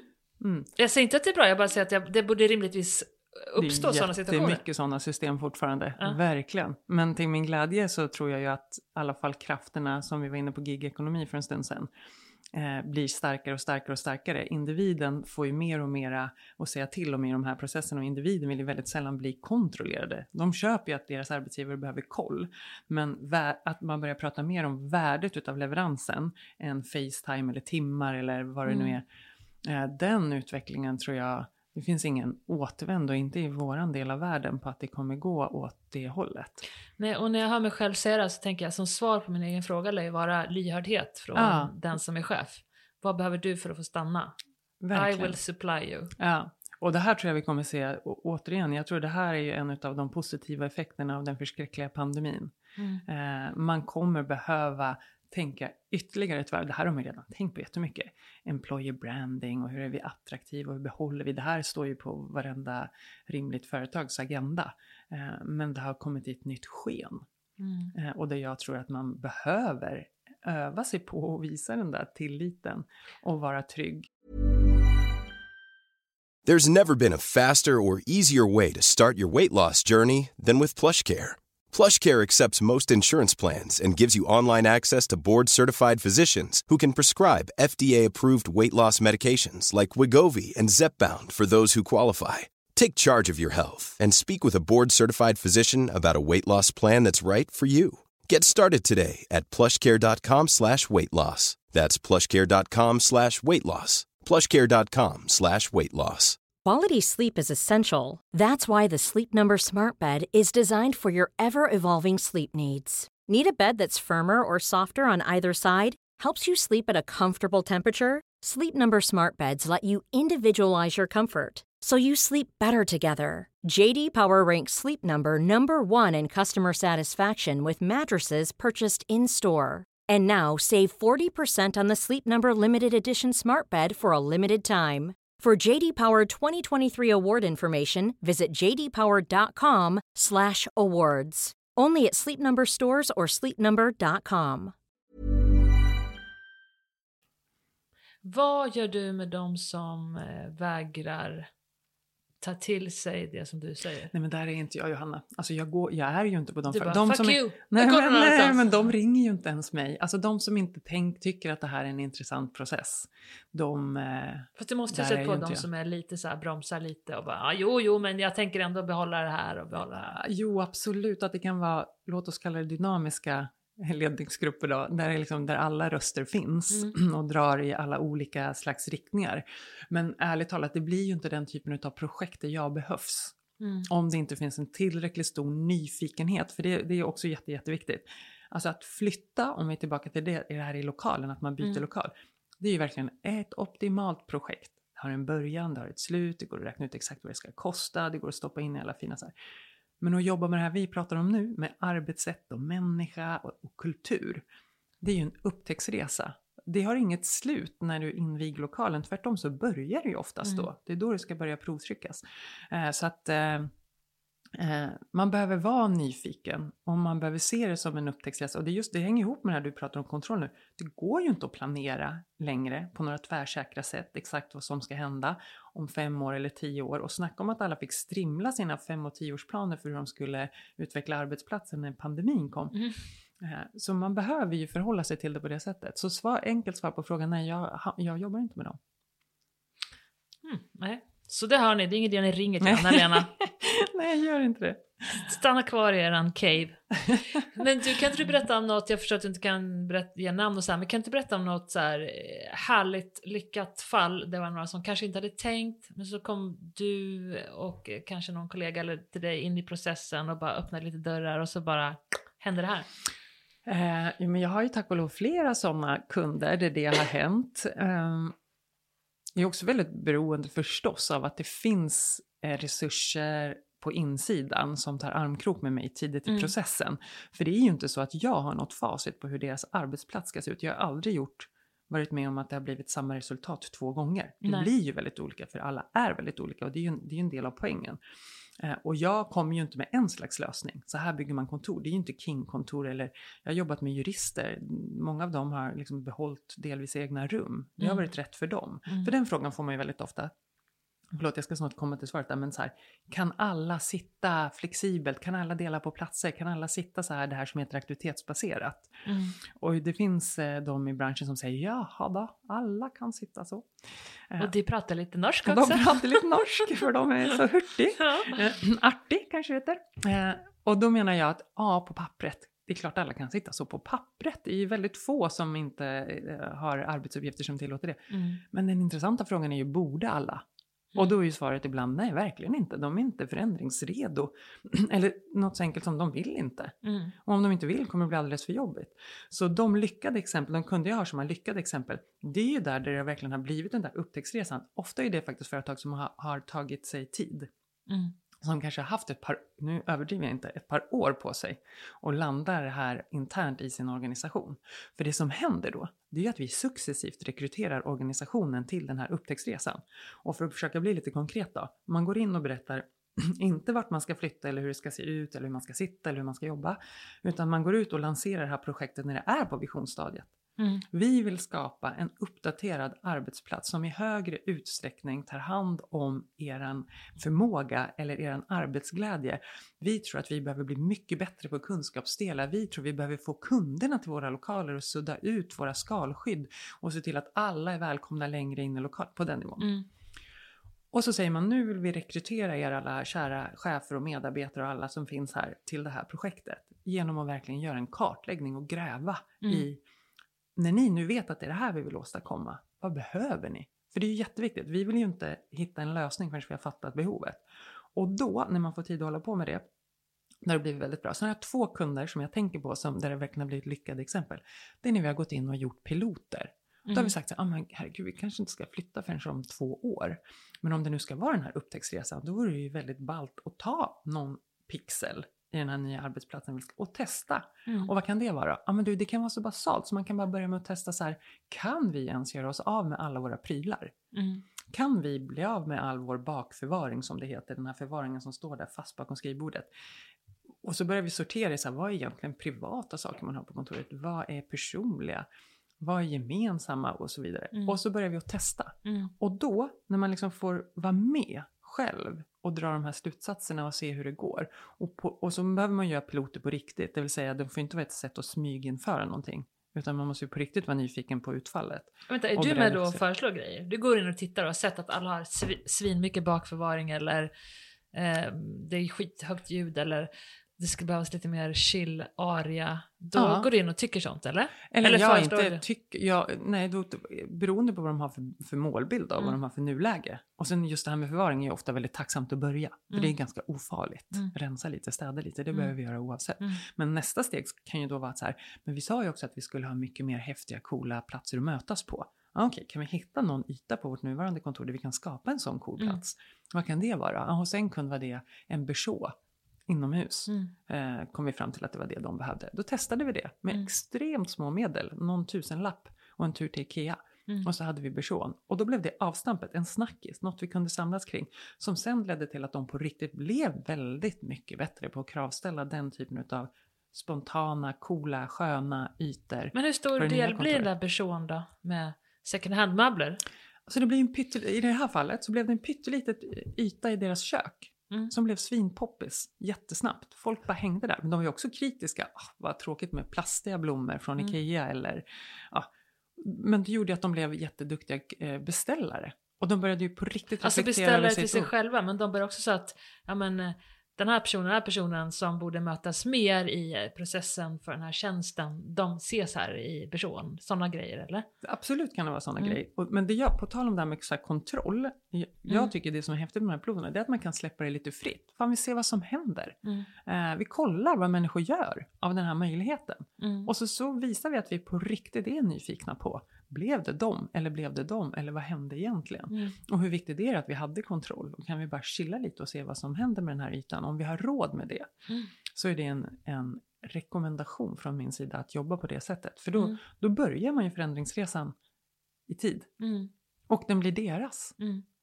Och vad händer då i de här lyck- lyckade fallen? När som tjejer är väl så vet jag att det går ju, du blir du är hårt anlitad så du gör ju saker och ting rätt. Alla blir lyckliga. Alla blir lyckliga. Och så, blir, så tar de varandra i handen. Nej, men det som händer är ju helt enkelt att man får upp ögonen för hur viktigt det är att man blir för det första väldigt mer medveten om de här grejerna vi pratar om nu. Mm. Alltså de flesta har ju bara travat in på kontoret, satt sig på sin plats, gjort det de skulle, gått hem. Mm. Och värderat egen effektivitet. Nu, då behöver man ju... Och det är helt sjukt med tanke på hur, liksom, hur mycket tid man lägger på sitt arbete under en livstid. Det är faktiskt helt sjukt. Ja. Och så plötsligt så behöver man ju nu ta ansvar för att designa sin arbetsdag på ett annat sätt. Och det är ju också så här, är det, det finns något så här, är det nittiofem procent samma tankar vi tänker varje dag? Va? Nej. nittiofem procent. Vänta, samma tankar? Vi nittiofem procent. Upprepar gårdagens tankar. Vi ältar liksom med oss själva. Oh, sad. Vill du protestera? Du har bara... sjuttio, har man lite A D H D så kanske det blir lite större variation. Lite bättre. Men... Men om man tänker det, och så tänker man vad nästan i alla fall nittio procent kanske då av alla kunder har som mål är ju mer innovation, mer kreativitet. Vi behöver ligga i framkant när det gäller utvecklingen i vår bransch, ditten och datten. Och så vet man att vi tänker nittiofem procent samma tankar. Och att nittiofem procent av medarbetarna vill behålla sin fasta plats eller sitt egna rum. Vet du vad som är bra? Nu, kan på en, nu kommer jag med lite kreativ input till dig i ditt ja, jobb. Tack. Du vet när man går på maskerad. Ja. Kommer du att du och jag skulle ha en stor maskeradfest förresten? Ja, vad hände med den? Med den? Fan, du får, jag har ju kommit på... Okej, okay, en liten parentes. Igen. Jag hade ju en dröm om den maskeradfesten. Jag måste bara säga det. Eftersom det är min podcast så kan jag ta vilka utsvämningar som helst. Jag drömde det till så här. Att man fick, alla som skulle gå på vår maskeradfest fick ett paket i handen. Ett inslaget. Ja, ett inslaget uh-huh. paket. Det var ju en dröm så att allt är lite flummigt. Och precis när man öppnade det här paketet så drog värsta dansbandsmusiken igång. Mm. Och sen fick man på sig så här typiskt åttio-tals jag går på dansbandskostym. Typ så här, vad vet jag vad det är? Blommig blues, blues och någonting sådär. Sen så var det så här dansbandskväll. Det här måste vi ju göra. Ja, vi måste. Det här var ju roligt som helst. Även... Min vän Klara är involverad där. Vi hade ju en plats bestämd. Vi äh, hade men nu kör vi. Hade, ja, det där måste vi damma av. Ja. Hur som helst. Hur som eh, helst. Så tänkte jag så här, du vet man har maskerad. Mm. Jag kan ju vara en sån som tycker, ah, fy fan maskerad var jobbigt, jag orkar inte. Mm. Eh, men, förutom den här maskeraden som vi ska ha. Mm. Den kommer bäst. Hur som helst. Eh, så kliver man in en annan person. Mm. Alltså du gör det bara. Mm. Eh, och jag vet att... Eh, Jag var till exempel på en middag i, igår faktiskt. Det var franskt tema och då var jag franskt klädd. Mm.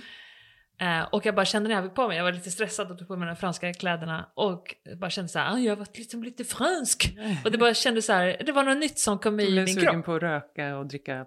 Alltså käka baguetter och dopa mig. Mm. Jag var en fransk dopad cyklist var jag ville vara. Men jag tänker på att... Eh, om vi ser vad har man har varit på någon maskerad, byta kön, alla killar kommer som tjejer, alla tjejer som killar eller vad det är. Att det sätter igång nya tankar. Jag tänker mm. på tal om arbetsmiljön. Och få nya perspektiv. Mm. Så ah. jag tänker att du kan ha sådana workshops. Alltså det var ju kunder. Faktiskt en jättebra idé. Tänk om alla kommer som något annat så här, första dagen när de ska inviga det nya kontoret. Så kommer de så här utklädda och bara se vart de hamnar. Ja. Det är en jättebra idé. Jag ja, men alltså, den direkt. Jag ska bara ja. testa någonting. Eller ja. folk som åker som utbytesstudenter. Mm. Och sen på planet fattar man så här. Hmm. Nu kan jag vara någon annan uh. än den här Johanna Stelberg som jag har levt med nu mm. i ja, tjugo år. Eller när man nu åker som mm. utbytesstudent. På tal om du sa att man tänker samma tankar. Exakt. nittiofem procent. Mm. Precis, det där måste, det, den vill ju många ändra. Mm. Eh, och det där är ju, vi är ju, vi vet ju det från forskningen, det är ju för att vi, vi hushåller ju med energin. Det är ju smart av oss att inte försöka uppfinna alla rutiner varje dag. Mm. Men nittiofem procent är ju en rimligt hög siffra, och när vi just är på jobbet och vill vara kreativa och innovativa, då kanske vi vill göra någonting åt den där siffran. Mm. Och då hjälper det ju om du varje dag när du kommer till jobbet, istället för att du går upp och bara tar ansvar för din egen effektivitet, mm. din egen trivsel, ditten och datten, så behöver du tänka till, var borde jag vara idag för att alla ska bli arbetsglada, trivas, vara effektiva, innovativa, kreativa. Mm. Och då en sån där arbetsplats som du beskrev att King har kan ju liksom hjälpa till. Mm. Därför att det är inte givet vart jag ska hamna. Mm. Men en maskerad på det, alltså då kommer det ju bli en skitbra ekvation på nya tankar. Jag kommer att tänka på en annan situation, eh, när, vi, när våra barn var som mest jobbiga. Vi skulle ha nyårsmiddag hemma hos svärföräldrarna i deras jättefina hemma på Östersund. Och så fick jag lite så här kalla fötter innan. Jag bara, åh fy fan, hur ska det gå? Liksom mm. att vi ska kunna sitta stilla och äta allihopa utan mm. att det blir så här kris. För mm. mina ungar var ganska vilda. Och så satt jag och min svärfar och far och brainstormade lite. Så kom vi fram till att ja, men vi kör för, för rätten. De hade så här jättestort badrum och ett jättestort badkar som nästan du är till sten. Jag bara, mm. vi sitter i poolen och käkar mm. förrätten. Mm. Och så kör vi varmrätten på det här stället som mm. var ute, ja men ett litet hus ute på gården. Och sen middag så här, efter, sista vid, vid bordet. Mm. Och bara den förflyttningen mm. var helt perfekt. Att det bara flyttar fokus. Ah. Och eh, gjorde, gjorde det till en väldigt minnesvärd nyårsafton. Utan att mina barn... Utan man fick binda fast dem i stolen ja. för, för att vuxna skulle kunna sitta. Men tänk vad intressant. För det här som du lyfte tidigare då. Så här, då har du inte kontroll på Nej. Samma sätt som du hade haft. Om det var tre rätter vid dukat bord. Och du visste precis hur du skulle tajma allting. Och, så du kastar ju upp en hel del. Och du tvingas ju lita på processen. Helt Men jag jobbar ju som regissör. Och då mm. måste man ju verkligen lita på processen. Mm. Då slänger du in folk, saker mm. i folks huvuden. Mm. För att de ska gå till ett visst håll. Men Johanna, jag har en bättre idé. Vi slår våra påsar ihop. Mm. För jag tror att väldigt många arbetsplatser hade behövt en regissör. Uh-huh. Som hade kommit in och hjälpt, hjälpt medarbetarna att faktiskt ta ansvar för. Och designa sina arbetsglada dagar. Mm. Fan Johanna, det här är ju grejen. I would love to. Ja. Och så har man en garderob uh-huh. som vi har där. Så har vi en maskar uh-huh. och en eh, kostymör. Uh-huh. Och så får man dra en lapp. Uh-huh. Vem ska du vara idag? Ja, så, så har vi olika... Nu säger jag inget mer för det här är hemligt. Uh-huh. Det här får man köpa. Uh-huh. Det här Nej, men det är bra måste vi igen. Produktutveckla. Uh-huh. Så här ska man kunna säga. Att få tillåtelse av någon, en situation eller en person. Att få våga gå in i en annan roll. Det är ganska mycket det det handlar om. Mm. Men det är ju skitspännande. För det är ju att man får tillåtelse. Att du drar upp ramarna. Och så finns du där att hålla i. Mm. Eh, och då kan jag göra de där grejerna som jag kanske inte hade valt att göra. Kanske aldrig hade valt att göra på egen hand. Ja, eller kanske inte vågat. Det är kanske ett bättre ord äh. än valt. För du kanske hade... Ja, någonstans i dig hade du velat det. Ja, jag hade velat men jag hade inte känt mig tillräckligt modig eller trygg. Eller... Jag hade inte velat blotta mig eller mm. vad det nu hade varit som hade hållit mig tillbaka. Det är ju jätteintressant. Mm. Mm. Och jag menar, that goes for everybody tror jag. Alltså att man har sådana populär personer, bara trillar in sms. Mm. um, ja, Anna-Lena vi kör. Vi kan säga när vi stängt av podden så drar vi upp planerna för... För nästa, nästa. steg av vår uh. gemensamma mm, leverans. Och så kommer vi tycka det är kul också. Ja, verkligen. Mm. Jag älskar mitt jobb. Mm. Jag ja. älskar mitt. Ja. Ja. Och tänk då om vi skulle para ihop dem. Det är Ärlig, ju fan en eufori. Ja. Och jobba med dig. Och jobba med dig. eh, jo, men du har ju haft det här i dig sedan du var... Sen jag lärde känna dig. Det här är någonting som kommer hemifrån dig nästan. Vilket var det? Nej, men att vara så otroligt klarsynt kring arbetsledarrollen. Och jag menar, du, när vi pluggade i Uppsala, då var ju du värdinna som det hette på ett, vad heter det? Lördagsfika. Lördagsfika, gud. Och jag var så jävla imponerad av hur du var så otroligt entusiasmerande. Hur du litade på alla. Alltså jag kommer faktiskt ihåg det. Hur, hur jag Nej, funderade redan då på hur du kunde ha sådana skills. Och då var vi liksom tjugoett tjugotvå år. Liksom. Mm, vad glad jag blir mm. att höra det. Det har jag aldrig reflekterat över. Det springer i mitt hus här. Ja, jag hörde. Det är en massa barn i ditt hus. Vad glad jag blir. För sån, jag blir väldigt glad för den beskrivningen. För sån, sån vill jag vara. Eh, lita på. Men du måste komma hemifrån. Ja, det kommer ju definitivt hemifrån. Min mamma var ju väldigt mycket så. Jag uppfann ju... Att jag hade restriktioner. Alla andra hade ju så här, var hemma då. Mm. Nu pratar vi när vi var ganska små. Mm. Jag kan, vet inte vad det är för ålder, men säkert under tio. Nej, kanske inte under tio. Ja, strunt samma. Jag hittade ju på att, du hade gå att jag hade gå hemtider och sådär, för jag hade inte det. Eh, min mamma har alltid litat väldigt mycket på mig. Och, och faktiskt tutat i mig sådär från barnsben, vilket jag försöker faktiskt upprepa med mina barn, att eh, jag finns alltid här, vad som helst kan hända, alltså det här våga, utforska, eh, men låt vara en del av utvecklingen. Mm.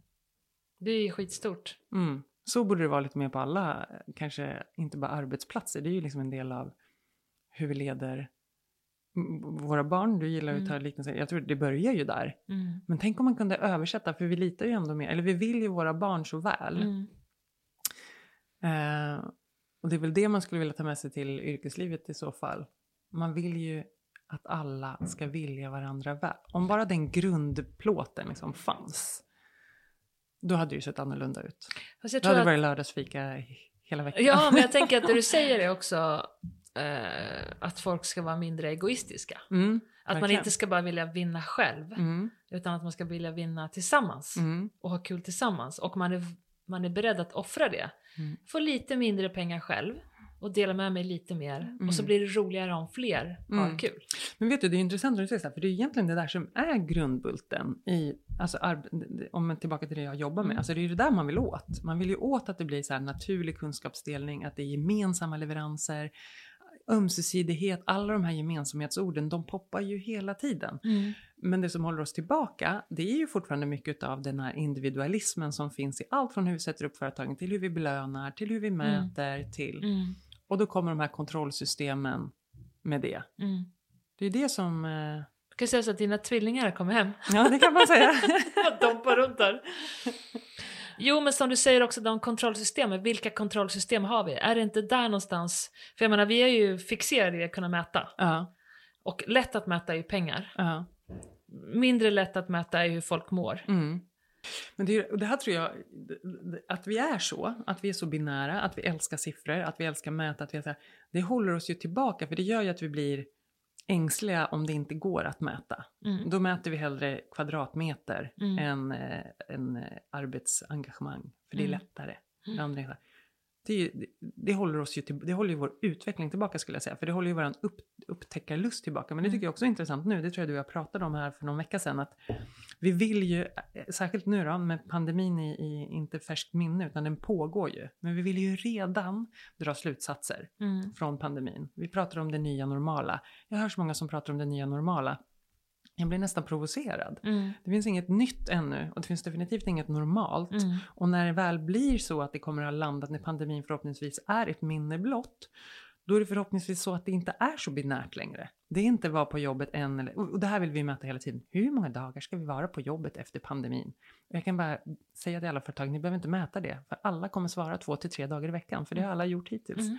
Men börjar man gräva de där siffrorna så skiljer det sig lite mellan vad chefer säger och vad medarbetare säger. Och så kan man gräva lite till. Och då skiljer det sig beroende på vad man har för hemförhållanden och det.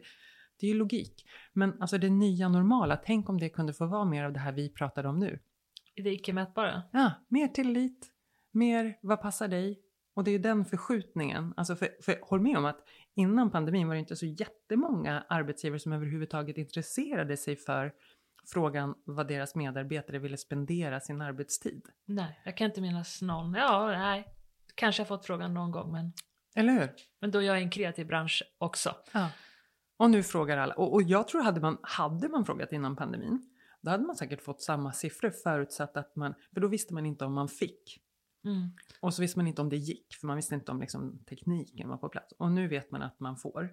Och, och, eller för att myndigheterna i princip säger att man ska.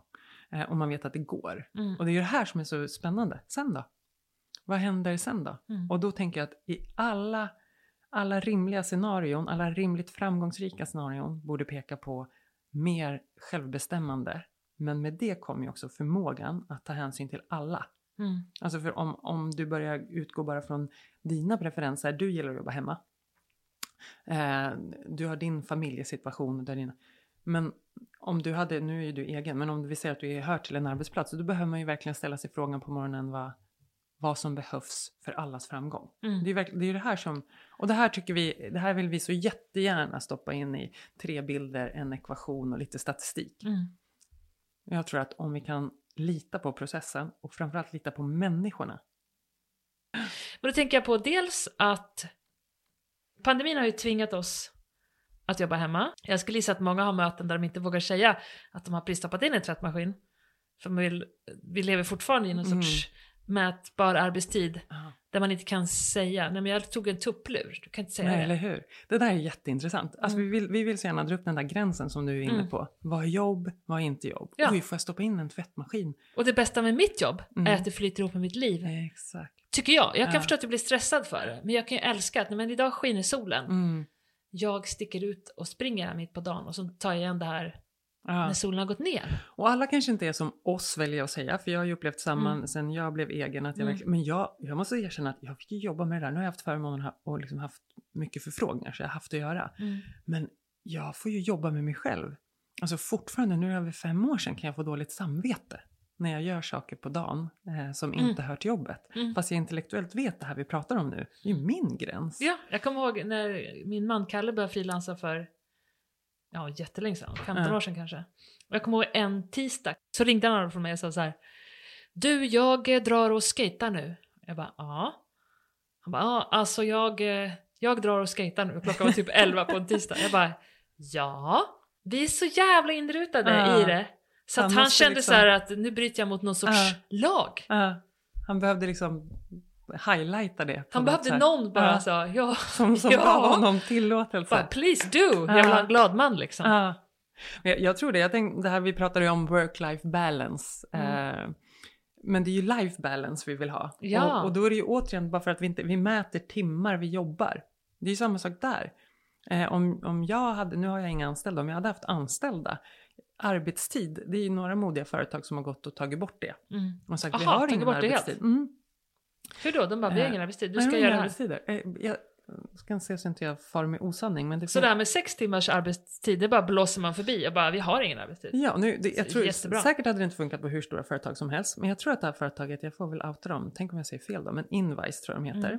Mm. Eh, det är ett eh, kommunikations, något sånt slags företag. De tog bort arbetstid. Du jobbar när du känner för det, med det du känner för. Och wow. någonstans, och snacka om tillit. För det är ju ett själv... Eh, ett själv, vad säger man? Man vill ju ringa dit och... Hej. System. Får söka jobb här. Ja. Ja, men, ja, ja.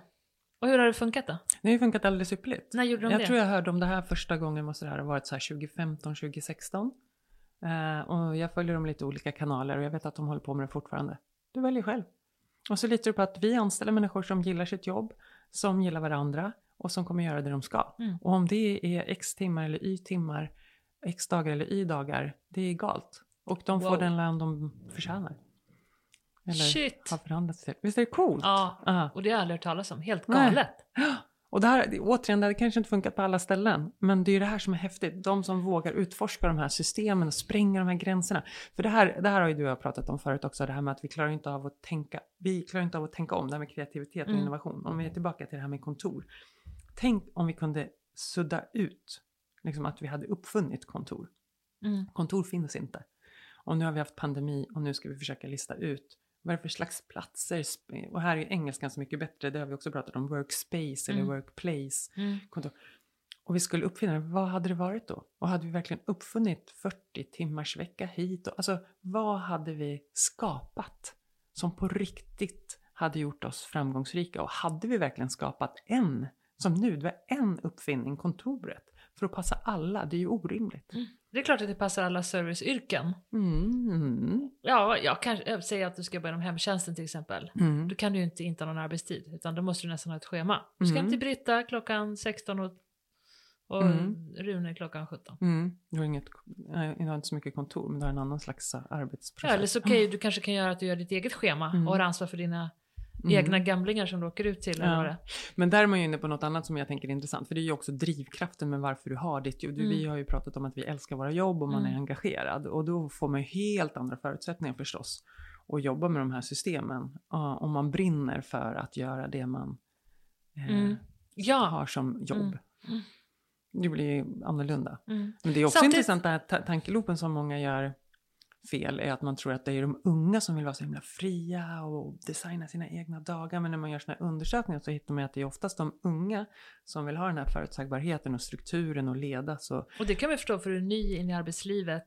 Och ja, du vet inte vad som förväntar dig. Nej. Och du vill gärna känna kanske att du ja, är exakt, det är rätt. Logiskt. Plus att du har så myglat genom hela din barndom och tonår. Ja. Så, du, så, så du fattar att du inte har universitetet. På. Eh, på tal om dålig arbetsledning. Mm. Eh, kommer du ihåg när du och jag jobbade, när vi var i Grekland en sommar? Ja. Jag måste bara nämna det, eller hur? Det går inte att komma förbi. Va? Nej, det, det var kanske därför jag bjöd in, bjöd in dig till podden. Bara för att nämna den här historien. Nej, men på tal om dålig arbetsledning. Det är ett klassexempel, ja, skolexempel på dålig arbetsledning som har följt mig i livet faktiskt. Vi jobbade på en restaurang, eller jag jobbade på en restaurang som var en jättestor restaurang med jättemånga bord, och de sålde bara drinkar. Mm. Och så fanns det ett väldigt hierarkiskt system där. Det vill säga de som hade jobbat där flera somrar, de fick stå bakom bardisken där inne och blanda drinkar. Och vi som var nya, vi fick springa röven av oss för att servera drinkarna. Mm. Och han som ägde stället, det var en liten grek, för att citera, för att citera Anna-Lena Nor- Norhammar. Som, ja, han, han satte lite skräck i alla.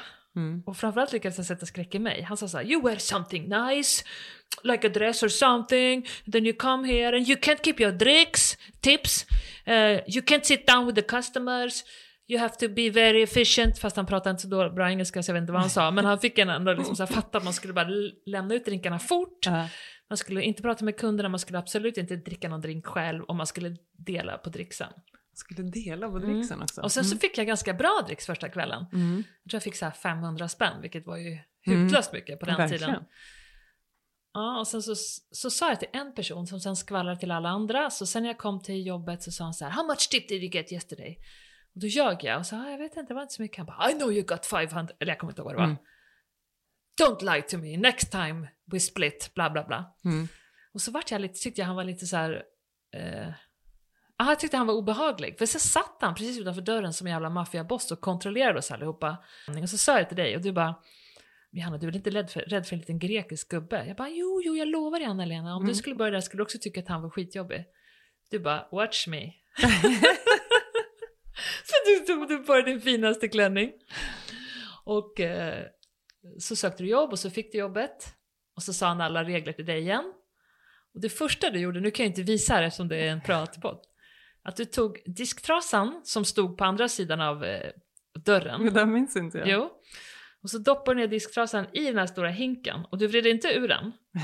Och så gick du med ryggen mot den här lilla grekgubben som satt utanför dörren mellan borden. Och smackade disktrasan på bordet. Splash! Splash! Splash! Nej, har du splash. Inte drömt där? Nej.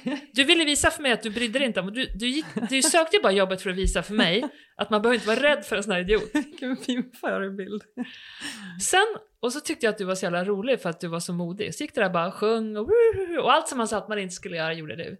Du tog dricksen och stoppade till ner i din ficka. Du satte dig med kunderna och vi drack drinkar med kunderna.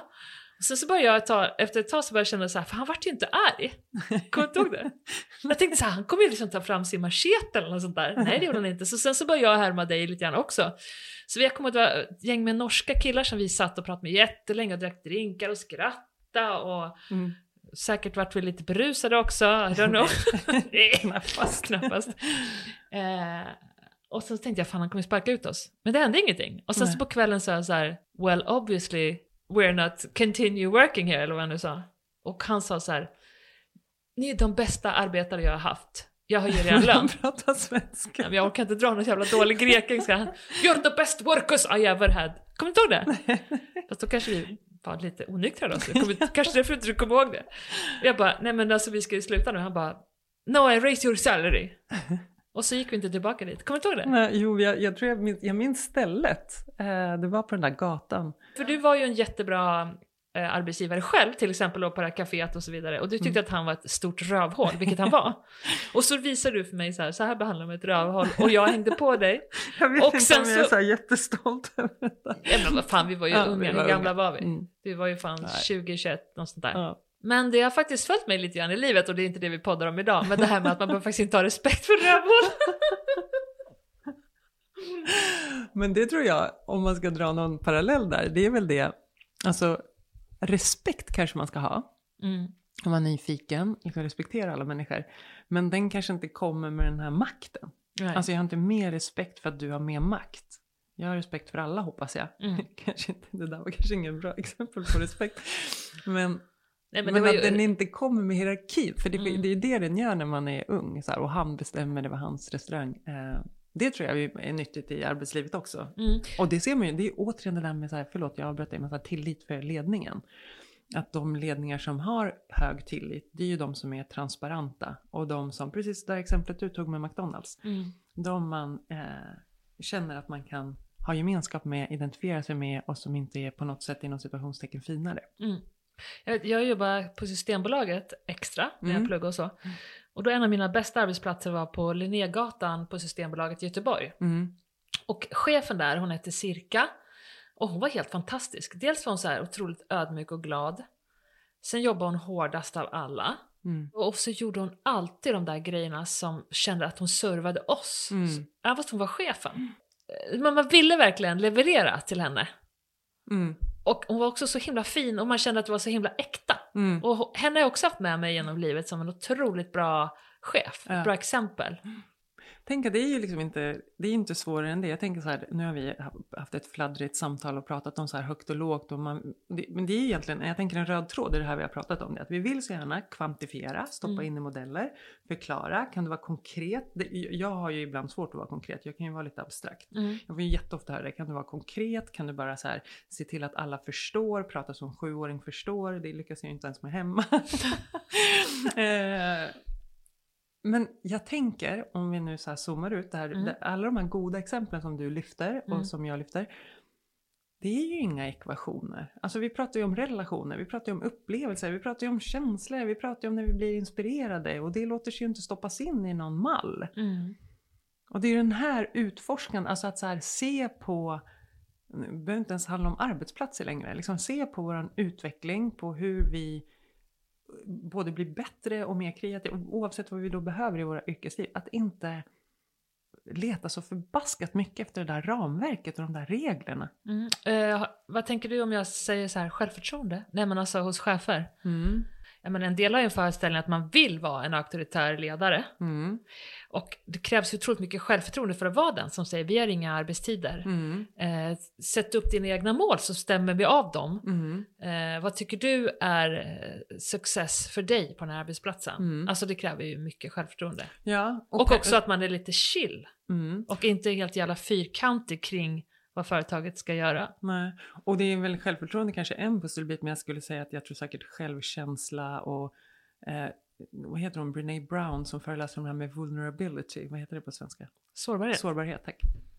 Jag tror sådana ingredienser är jätteviktiga i ett sådant ledarskap. Mm. Alltså att du, du har kanske inte alla svar och du är trygg med det. Men du, du tror på någon. Alltså det är en övertygelse mm. snarare än en... en vetskap om exakt vad som kommer vara framgångsrikt. En övertygelse om att om man släpper kraften fri och litar på människor så utvecklas de. Om vi låtsas att det är en, en stark övertygelse hos en ledare. Jag upprepar det. Jag litar, om jag litar på, på människor och ger dem förtroende och finns där som deras stöd snarare än deras eh, chef, så kommer de att utvecklas. Och sen kanske du inte måste veta så himla mycket mer. Nej, få den jag vet, men du måste rulla. Också ha någon form av tydligt ramverk eller en tydlig företagsvision eller någonting, för att det inte ska bli som det där exemplet jag drog för en halvtimme sedan, när att folk utvecklas och knoppar av och blir sina egna. Ja, men det, jo, det är absolut ett visionärt, alltså du, ni måste ju gå i mm. samma riktning. Mm. Eh, man måste ju ha, och, och då är man ju tillbaka här, värderingar är ju inget modeord längre, men att man någonstans har inte samma. Nej, nu är det en massa nytt, man ska ha mm. ryggrader och hit och hit. Mm. Men värderingar, om man ändå så här, det som är fint med värderingar, eller det jag brukar säga om värderingar, så här, vad har man dem till? Ja, men det är ju inte några ord som är laminerade på väggen. Alltså värderingar, det har man ju för att man, man vet, i en organisation som delar värderingar så vet man hur man fattar beslut. Man vet vart gränserna går. De är ju till för att göra en effektiv i vardagen, för de mm. gör en trygg. Mm. För jag vet, här är en gräns. Mm. För det här har vi kommit överens om att mm. vi står för. Så jag tänker att i ett sånt ledarskap behöver man mycket, mycket mer av det. Mm. Övertygelse, visioner och tro. Mm. Cool fact, a crocodile can't stick out its tongue. Also, you can get health insurance for a month or just under a year in some states. United Healthcare short-term insurance plans, underwritten by Golden Rule Insurance Company, offer flexible, budget-friendly coverage for you. Learn more at U H one dot com. Hey, it's Paige DeSorbo from Giggly Squad. High quality fashion without the price tag. Say hello to Quince. I'm snagging high-end essentials like cozy cashmere sweaters, sleek leather jackets, fine jewelry, and so much more. With Quince being fifty to eighty percent less than similar brands. And they partner with factories that prioritize safe, ethical, and responsible manufacturing. I love that. Luxury quality within reach. Go to quince.com slash style to get free shipping and three hundred sixty-five day returns on your next order. Quince.com slash style. Och det brukar jag säga till mina kunder om, när de ska välja så här kontor också. Vad säger forskningen? Den frågan får jag ju förr eller senare. Vad säger forskningen? Vilka kontor är mest framgångsrika? Vilka, vad ska man välja? Och det, vi ställer ju den frågan bara för att vi vill göra rätt. Mm. Det finns ju liksom inget illvilligt i den. Vi vill ju, vi vill ju väldigt gärna luta oss mot någonting mm. tydligt. Och då säger ju forskningen, den lilla som finns på kontor, att det finns inget samband mellan val av kontorslösning och effektivitet eller det här, allt det här vi har pratat om. Men det finns ett starkt samband mellan hur man har drivit processen och vad det har varit för slags mm. matchning mellan behov och lösning. Så att det finns lika många framgångsrika kontor som eh, har de här aktivitetsbaserade lösningarna, som har egna rum, som har. Mm. Men det, det man tycker sig hitta ett starkare samband med är det här andra vi pratar om. Mm. Kulturen, mm. ledarskapet. Mm. Och det, it makes totally sense. Eller hur? Det är klart det måste vara så. Mm. Så hur är din favoritarbetsplats då? Ja. Ja, just nu Johanna så är den i en källare i mitt hus tillsammans med dig. Eh, nej men, alltså, det, platser ska ju plocka fram det bästa i oss. Mm. Alltså jag, vi har förmånen att ha ett fantastiskt landställe mm. som har en horisont med vatten. Mm. Alltså, och det vet vi också när vi har forskat på hjärnan. Horisonter gör ju någonting med hur vi tänker.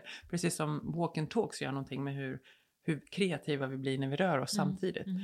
Nej men det jag vill säga med det är ju så här, jag... Personligen gillar jag ju att vara i rörelse. Så jag gillar ju, jag jobbar ju, jag cyklar ju alltid till, runt till mina kunder när jag kan. Jag tror jag tänker de smartaste tankarna varje dygn när jag är på den där förbaskade cykeln. Ibland får jag till och med stanna och börja notera saker i telefonen. Mm. Därför att det mm. händer någonting med hur jag tänker. Så återigen, den perfekta arbetsplatsen för mig, eh, den, den är ju hela fältet. Från, ibland ligger jag kvar i sängen och jobbar en stund. Eh, för att det passar. Mm. Den är oändlig. Är vi klara kanske? Jag tror kanske det. Ja. Eller du... det var ju, fan det var ju den där arbetsplatsen i Grekland kanske. Vi får gå tillbaka lite och kolla vad Dimitri håller på med nu. Eh, Anna-Lena, ja. Tack för att du kom. Tack för att jag fick. Skål för det. Skål, Skål för det. det. Gin tonic, fan gott. Tack. Tusen tack för att ni har lyssnat. Nästa vecka gästas min podd av Johanna Svan, som var med och överlevde den hemska skridskolyckan i Ridösundet vid Mariefred. Tusen tack för att ni har lyssnat. Nästa vecka gästas podden av Johanna Svan, som, ja, det är en, en hemsk historia. Hon var med i den här skridskolyckan som var i Ridösundet utanför Mariefred tjugohundrasex, när fjorton långfärdsskridskoåkare gick genom isen, varav två omkom. Um, ja, så då får ni lyssna. Uh, sen måste jag tipsa. Jag har gjort ett avsnitt förut som hette Ät det som växer i din närhet med Lisen Sundgren. Det är sån tid för att lyssna på det avsnittet nu. Så bläddra fram det och lyssna och gå ut och plocka och ät. Tjingeling på er. Hej då!